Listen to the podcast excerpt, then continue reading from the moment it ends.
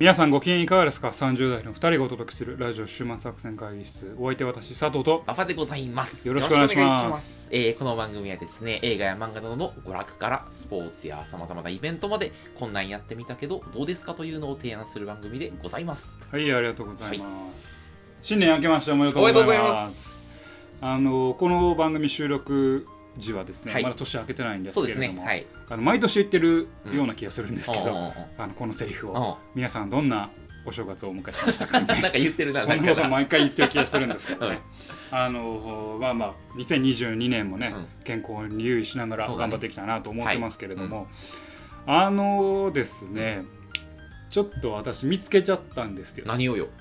スーパー中二アイテムを。さスーパー中にアイテム？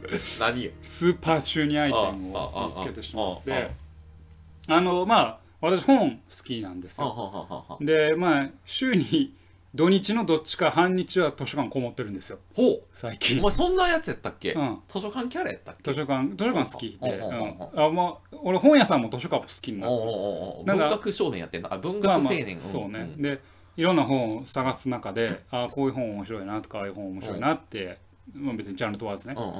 なるんですけど、見つけてしまったんですよ。繰り返しスーパー中二アイテムを。で何をかっていうとであのまあ僕、まあ、心理学やってたって思ってあ心理学の本最近仕入れてなかったからなんか読もうかなと思って、うんまあ、見てしその心理学の棚うん見てたんですよ。うん。でその中になんか気になる本があったんですよ。赤の書って書いてる本があったんですよ。赤の人。うん。やば。あこれやべえと思って。でうん。よくよく見たらうん。書いてるのがうん。ユングなんですよ。あのフロイトの弟子のユングででユングがどうやらあの自分の夢とかそういう体験を、えー、と絵とかテキストにまとめたのが赤の書っていう。おう。こう書やったんですよ。お おい赤の書が図書館にあると思って。これスーパー中にアイテムやんと思って。これは一冊飾りたいね。これはこれあるだけでもうん。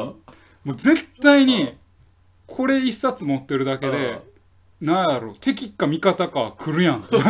敵か味方来るやんというか狙い命狙われるやつやね 赤の書を巡るね。そう赤の書を巡るバトル絶対勃発するやんと思ってで中身はあのーちょっとパラパラっとめくったらうん。なんかね結構その空想したうん。無双なこの夢の世界なんかなうん。で描いた彼が描いたこうイメージイメージ図みたいな。で俺ちょっと怖くなってある種。これ覗いたらあのなんか夢日記はあんまりするなっていうあーはい自分の内面を覗きすぎるな。これって人の内面やけど覗きすぎると俺戻ってこれなくなるんちゃうかと思って。お怖くてうん。赤の書読めずにうん。本棚にそっとの直したんだけど、あそう。うん。産地が削れてしまうわけやな。あそうそう。これスーパー中にアイテムやと思ってこの話しようと思って。えでもなあ自分の書いた本を赤の書とつけるユングもちょっと中二的だけどいや洋介も赤の書なの。ねもう赤の書めっちゃかっこよすぎるやろ。確かに。でもだって用用題がザ・レッドブック。やべえと思って やばい。これは面白い。赤の書やばい。ブックのそのカバーはどんな感じなの？赤いのやっぱり。赤い赤い。赤いんだ、うん。はあちょっと調べる。でわ俺あのアマゾンとかで見たらうん。赤の書と言われるもので3冊出ててほまず赤の書のなんかフルフル版うほうほうほう。これなんか何万するんですよ。ほで赤の書は絵日記だからうん。えーっと赤の書図版と赤の書テキスト版って2つそれが5000円ぐらいで買えるんで買おうかなと思って。う5000円ないけるぞと。うん。でちょっとちょっと怖いもの見たさなんだけどもうちょっと手にしてしまおうかな。おお、まあ、ちょっと勉強もう赤の人書のテキスト版と図版で多分これ、ね、争いが起こるよね。主人公陣営はテキスト版を持ってて、敵、あの、主人公の一緒に育ったライバルみたいなやつは図版を持ってる。渡せ。貴様のテキスト版を渡せ。やめろやめろ！なんか、ドミニクやめろ！この二つが合わさると、奴が蘇るぞ！俺は世界の破滅を望んでるんだよ。物語ができてきてるやん渡せ！カイルドミニカはははこのテキストと赤の書のテキスト図版が揃った。これであの魔王ユングが蘇るのだ。はははドミニク。うわでユングがドミニクにお降りてくんやろ。降りてくる。そうそうそう。我がのはユングっていうのがちょっとスーパー中にある。いやそんなあのごめんなさい。これねうん。全部前提をひっくり返すと、うん。そんな中二病アイテムじゃないですよ。学術書ですよ、要は夢分析とかをやってたフロイト・ユングの系列で、ん。彼が大事ちゃんとして書いたもんやけど、あまりにも中二病タイトルの結果俺はちょっとそう思ってしまった。赤の書ほんまに一回俺ちょっと読んでうん。レビューしたい。確かにちょっとそれやってほしいわ。どんな本やったか。うん。うん。帰ってこれなくなる。確かに。俺ドミニクになってる。ババア俺は手に入れたぞ。これでユングの世界に行け。るうわードミニク! ドミニク ドミニクって。っていうね、まあ、新年早々からちょっとね赤の書で熱くなってしまいましたけど。まあまあまあまあ皆さんもね新しい出会いがはい。あると思うので、ぜひ図書館に行ってみてください。今日はそんな話でした。はい、引き続き聞いてください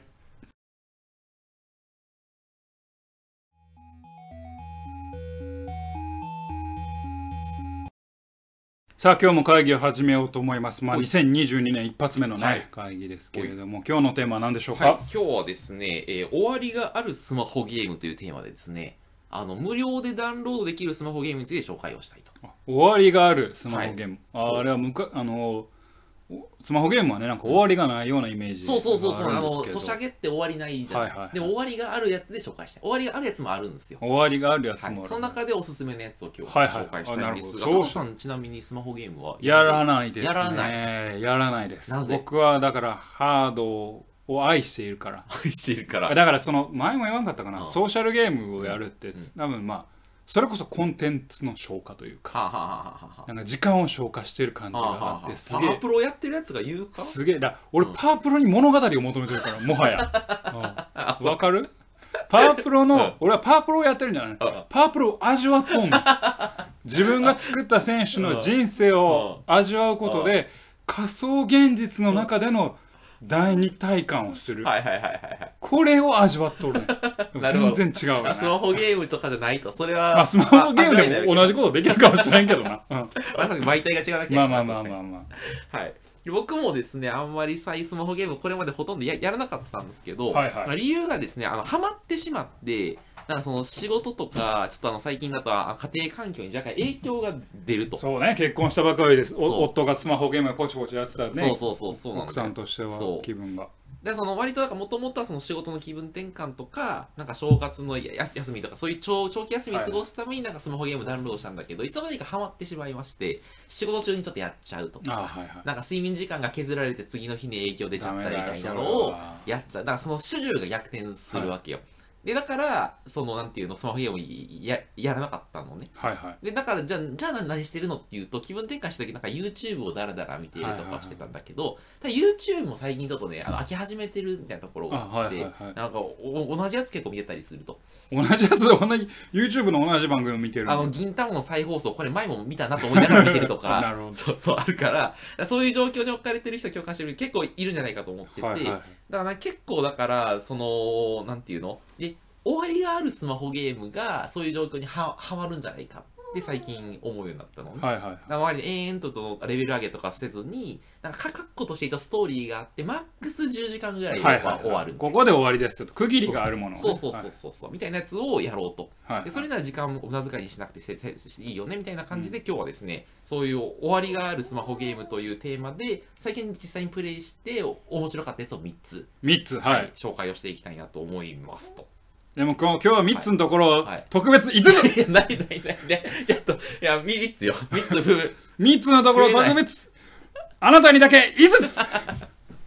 なそうないのそういうスマホゲーム。やスマホゲームマジで。一個も紹介したやつない1個もない。マジで1個もない。パワープロあるよ。パワープロのスマホゲーム。だからパだからスマホに時間取られることが嫌やから。ああそううん。かでもあ味わえるよ。そういやどうやろうね。どうやろうな、うん。はい、まあ行きましょうか。で、一つ目に紹介するのはですね、えー犯人は僕ですというスマホゲームですね。違う俺です。違う違う違うわへんねん。僕やね。ん。ああそうなんやっていうやつで、はい。なんかいわゆる探偵もののゲームなんですけど、はいはい。なんかあのまあ探偵もののやつって結構なんか自分の周りで殺人事件が起きてなんか事件の手がかり集めて犯人をそのあ追い詰めていくやつが多いのね。でただ説結構あのたくさんあってそれその逆転裁判とかさ、はいはいはい。あの佐藤さんと一緒にやったあのかまいたちの夜とか。かまいたちの夜はい。そうそうそう。ああいうやつが多いのだが今回紹介する犯人がぼ僕ですはまあユニークなんですけどその犯人は俺や。僕なのよ。あでそれはあのータイトル通りその殺人犯が自分なんですよ。あはいもうやっちゃってるのよ。あのオープニングの段階でやっちゃあってる。古畑古畑システムね。そうそう古畑システム古畑システム、そう古畑自分やっちゃってるところだからゲームのゴールは犯人であることをバレないこと、はい。隠し通すことがゴール隠し通すことがもうそう。そうだからいかに犯人だとバレないように議論をい誘導するかとか,、はか自分のことを疑ってる人のなんか弱みを握ってうまくそのお前の弱みを言うよみたいな、うん。なんかちょっとそういうのでなんかうやうやにするっていうのがゲームのゴールになっており、だからそういうなんか探偵目線じゃなくて犯人目線捕まらないように。そうそうそうそうそう。そうっていうのがなんかねお面白いところですね。はいはい。はいで結構なんかこのゲーム作っているのはググローバルギアっていうなんかそそこそこ有名なススマホゲームメーカーなんですけど、なんか割とそのストーリーに行こうって結構最後にどんでん返しというかあなんかそう。あ犯人は自分じゃなかったの。かもしれない、まあ、自分もやってるけど実はみたいなのがあるとか。犯人はドミニクやどどういうユングが裏で操って。まあみたいなそうなんかう裏で操ってるやつが5ついたりとか、結構どんでん返しがあってそれも面白いっていうのがじゃあそのバレないようにするっていう第一目的があるんだけれども、それ以外に実は物語のまあ真相みたいなのにこう迫っていくっていうそうそうそうそう。ゲーム性もあると。なんかバレないようにバレないようにその深掘っていくとあれ？俺？みたいなあれ？ねおかしいぞ。おって出てきてあれ？あいつもおみたいなのでルルルルルルルルルそうそうそうそうそう馬場さんあなた言いましたよね古畑よ見てないとでもねそれおかしいんですよそれ今のねごめんねあの神明版のあの毛利心のイメージあなるほど古畑も馬場さんあなた違いますねうんあなた言ったはずです見てないとでもねそれおかしいんですよねうんそうねはい。はい。まあまあまあそんな感じでなはい。どこで喋ったっけ、でグローバルギアはですね他にも結構監禁中というですね脱出ゲームとかはい。なんかね元カノと今カノとと僕っていうあの二股してるのをバレないようにするゲームとか。なかなかあれやな。そう。あのなんかも今カノと一緒にいる時にも元カノが家にやってきちゃったみたいなでそれをどう乗り切るかみたいな、はいはい。そういうなんていうの？な そういうなんかユニークなゲームが結構出てまして、はいはい。結構なのであどれもあの演出が凝っててあのお面白いのと 10, 10時間以内に終わるから、はいはい。あのおすすめです。はいはい。はい。わかりました。次行きましょう。おすすめゲームその2、これはですねサバイバーズ・ギルティというですねサバイバーズギルティ。はい。スマホゲームです。生これも存者の罪はい。これサバイバーズギルティどういう意味かというとですね、あのーなんか事件とか、なんかその、なんていうの？あの、災害とか戦争とかに遭いながら、その奇跡的に生還を遂げた人が、周りの人が亡くなったのに自分だけが助かったことに対して、罪悪感を感じる現象のことを言いますと。はいはいはい。なので、あの、タイトルの通りですね、すごいこれはですね、重たいんですあ。あはいはいなんか超異色っていうかそのいあの癖があるものを出してスマホゲームなのになんかメッセージ性が超強いみたいな感じの、商業性というよりもなんか多分ちょっと変な人というかなんかすごいこだわりとか熱意がある人が自分の伝えたいメッセージとか、ね、熱意を優先した結果なんか作られてしまったゲームというか、なんか商業主義を一切感じないゲームっていうのがこのサバイバーズギルティ。ちょっとあの他とは違うやつですでちょっとスストーリーがありまして主人公がですね東京のですね、えー、とウェブ制作会社に勤めてますと。で割とまあブラックな職場環境ですと。でこれブラック企業あるあるなんですけど昼ご飯食べる時間を取れないとうん。いうのがあっていやついつい仕事に熱中してるうちにランチを食べ忘れたりするのは結構あるんですと。でそういう時に主人公あの昼の時間になってちょっと余裕があったので1階にあるコンビニで4人分の同僚の昼飯を買ってきてあげるっていうのをあ申し出るのね。はいはい。でゲームの冒頭にどの同僚の昼ご飯をかのお使いに行きますかっていうのをあの選択するのよ。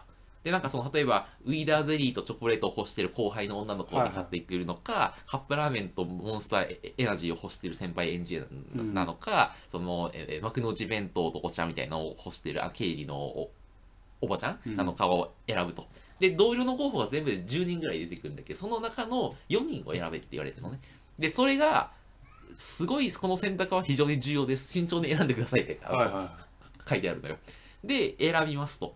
で、主人公1階に降りて、コンビニに行っておあのお使いを済ました後、またエレベーターであのおオフィスが 10, 11階なんだけど、そこに戻ろうとするときに、首都圏直下型の地震が発生すると。だからその、首都圏全域にそのマグニチュード9クラスの地震が発生して、もうあの、エエレベーターにあの閉じ込められてしい。まうの。はいはい。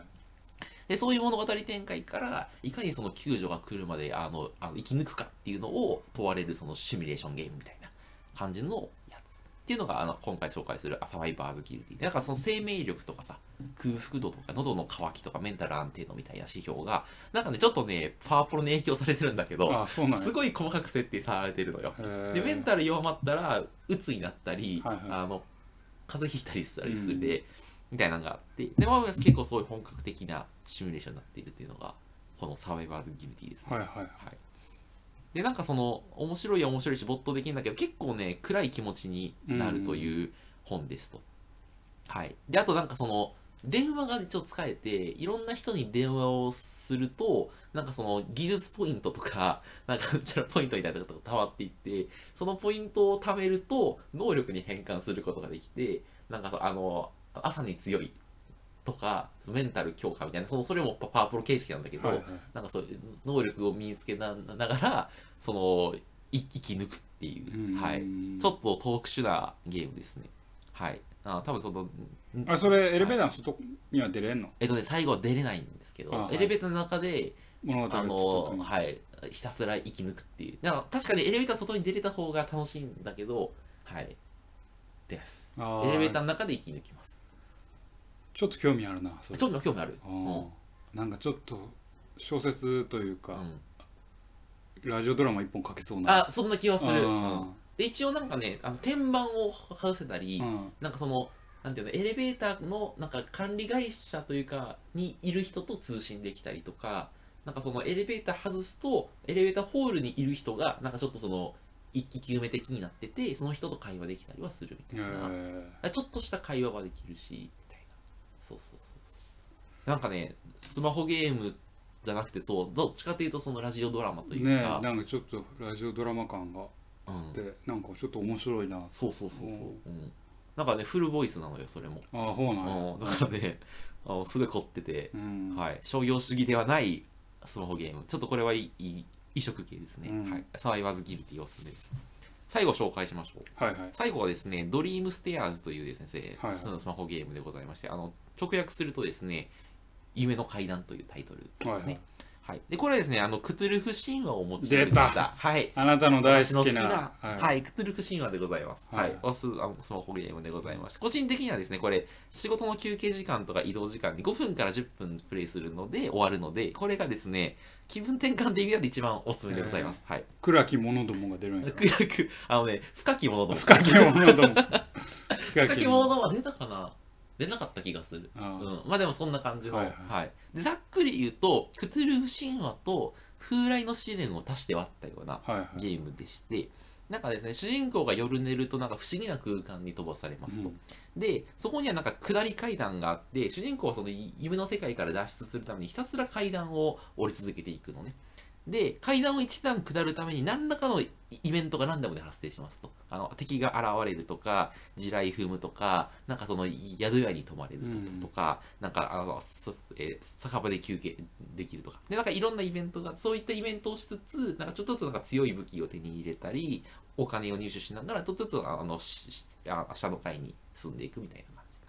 でなんかいいわゆる死にゲーに属してて、はいはいはい。なんかいほぼ絶対1回目のプレイではクリアできないんですよでただちょっとなんか行って死んで行って死んでする中でちょっとずつその自分のん能力が成長していってでちょっとずつあのあの深くまで潜れるようになっはいはい。てみたいな、で大体1回あたり10分強なのであのあ死んだなってまた仕仕事で戻ってみたいな意味ですごくおすすめというか、はいはい、はい、あのき気分転換にはいいよという。なるほどね。で、まあ、一応終わりもあるので、はい、99回までいったら終わりかな。なんかそんな感じの,、はい、すあのちょっと風合いの試練っぽいやつなのであそうなの、はい。最後に出てくるのはあいつやろ。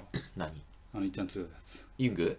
ユング。は俺の世界で一番強いやつだけどあのクトゥルシニャルラホテプか？あそうだな。あれなんだやろな最後出てくるやつ。ちゃんとあであいたクトゥルフかな？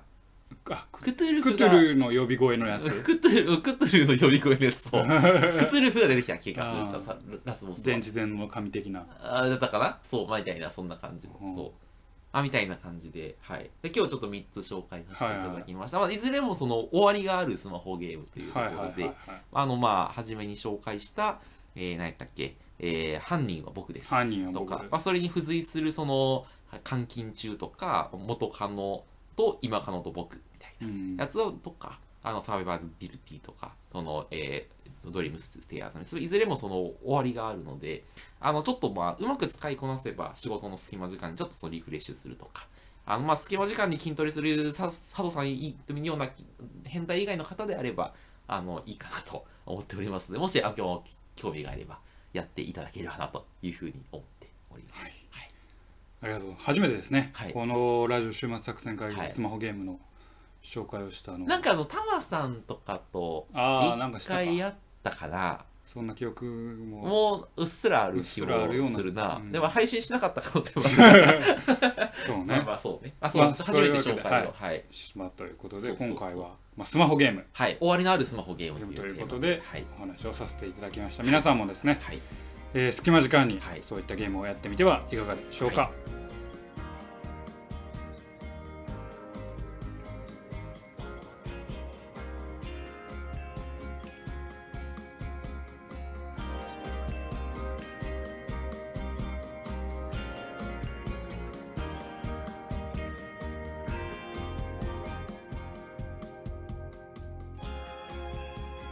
週末作戦会議室でお便りをお待ちしております。お便りはポッドキャストのメモ欄に記載されたリンクでアクセスいただき、収録作戦会議室ホームページ、メールフォームよりお願いします。またツイッターもやっています。週末作戦会議室でぜひ検索ください。お便りはツイッターにいただいても結構でございます。えーありがとうございます、はい。というわけでね、新年一発目はい。やってまいりましたけれども、まあ今年ね2022年、うん。あのまあにゃんにゃんにゃんということで。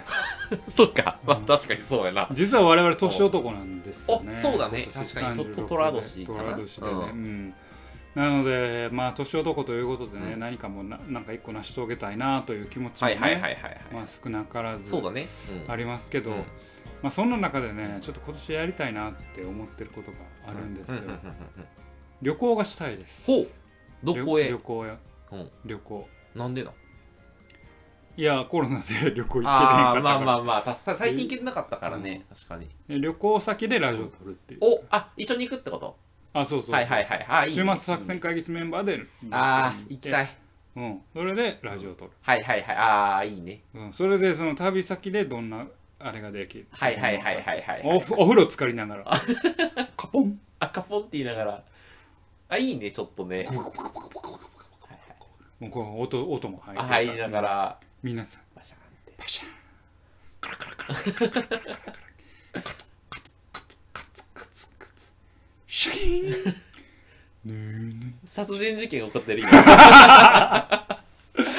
ねそうそうそうなんかねまあそういうあでもいいね、確かに最近ねそういう旅行とか行ってないものねそうね、なんかねあのこれね、まあ、べまあ別の友達別の友達と話してた時に、あの旅行行きたいなみたいなうん。同期で旅行行きたいうん。ないやまあでとももうもうみんな家族おるしそう友達と旅行に行くの結がないのよ。婚して子供もおってってなるともうその男何人とかそのとかだけで旅行行かれへん家族おともう家族のね子供の面倒とか奥さん夫うん。の、えーと関係性な。関係う性って考えるとなんか行かれへんやうん。ろって言って、まあ、そうやなと思いながらもさ、こうなんかこう若かりし頃のあの語らいみたいなのがさ、うん。飲み会だけじゃないあの空気感みたいななくなってきてるからさそうね。うん。それをた楽しみたいなとなるほど。思ってやりたいなとやり思ってる。たいね。うん。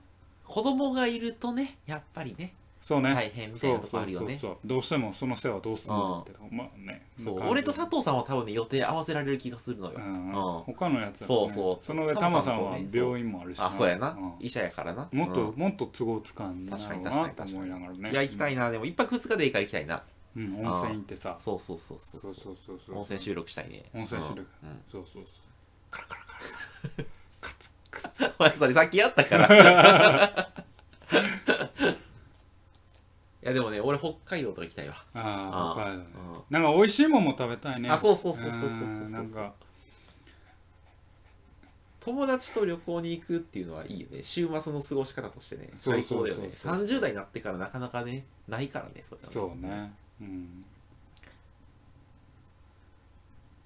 し あのそう、うん。あの街頭ロケとかね。街頭ロケ？歩きながら喋るとか YouTuber みたいな。そうそうはいはいはいはい。北海道を巡って。ああけどあかんながらラジオの新しい形としてあるかなと思ったけどあんまないな。ぶらりぶらり。ぶらりしながら。あああああこれ何みたいな。あこれ美味しそうですね。俺表現力がないもんな。あまあ味あこのを言語化するとかね。うん。このみたらし団子美味しそうですね。あこの黒いうん。テカリ具合。テカリ具合っていうんかな。この蜜のあ蜜の垂れる感じ。はちょうどいいですね。食べてみますこのもっちりとした味わいに黒蜜の甘い感じが漂ってきてでこのこの後に飲む緑茶うまいなっていうのがねできないですからね。そうやな。うん。あと周りの目線もちょっと いいなこれ。みたいな、うん。ねなんかできることは限られて。そうやねこの話面白いんかな まあエンディングトークだからはい。許してもらいましょう,、というわけでね、はい。今年もそんな感じでね、はい。赤の書で始まった今年はね あの最後は黒の書で終わるかもしれない。悠々 白書。みたいな禁断の書でねセンス意外としまったけどね。はい。というわけで、はい。お送りしてまいりましたラジオ終末作戦会本日はこれにて開きお開きえーお相手は私佐藤と。馬場でございました。また聞いてください。さようなら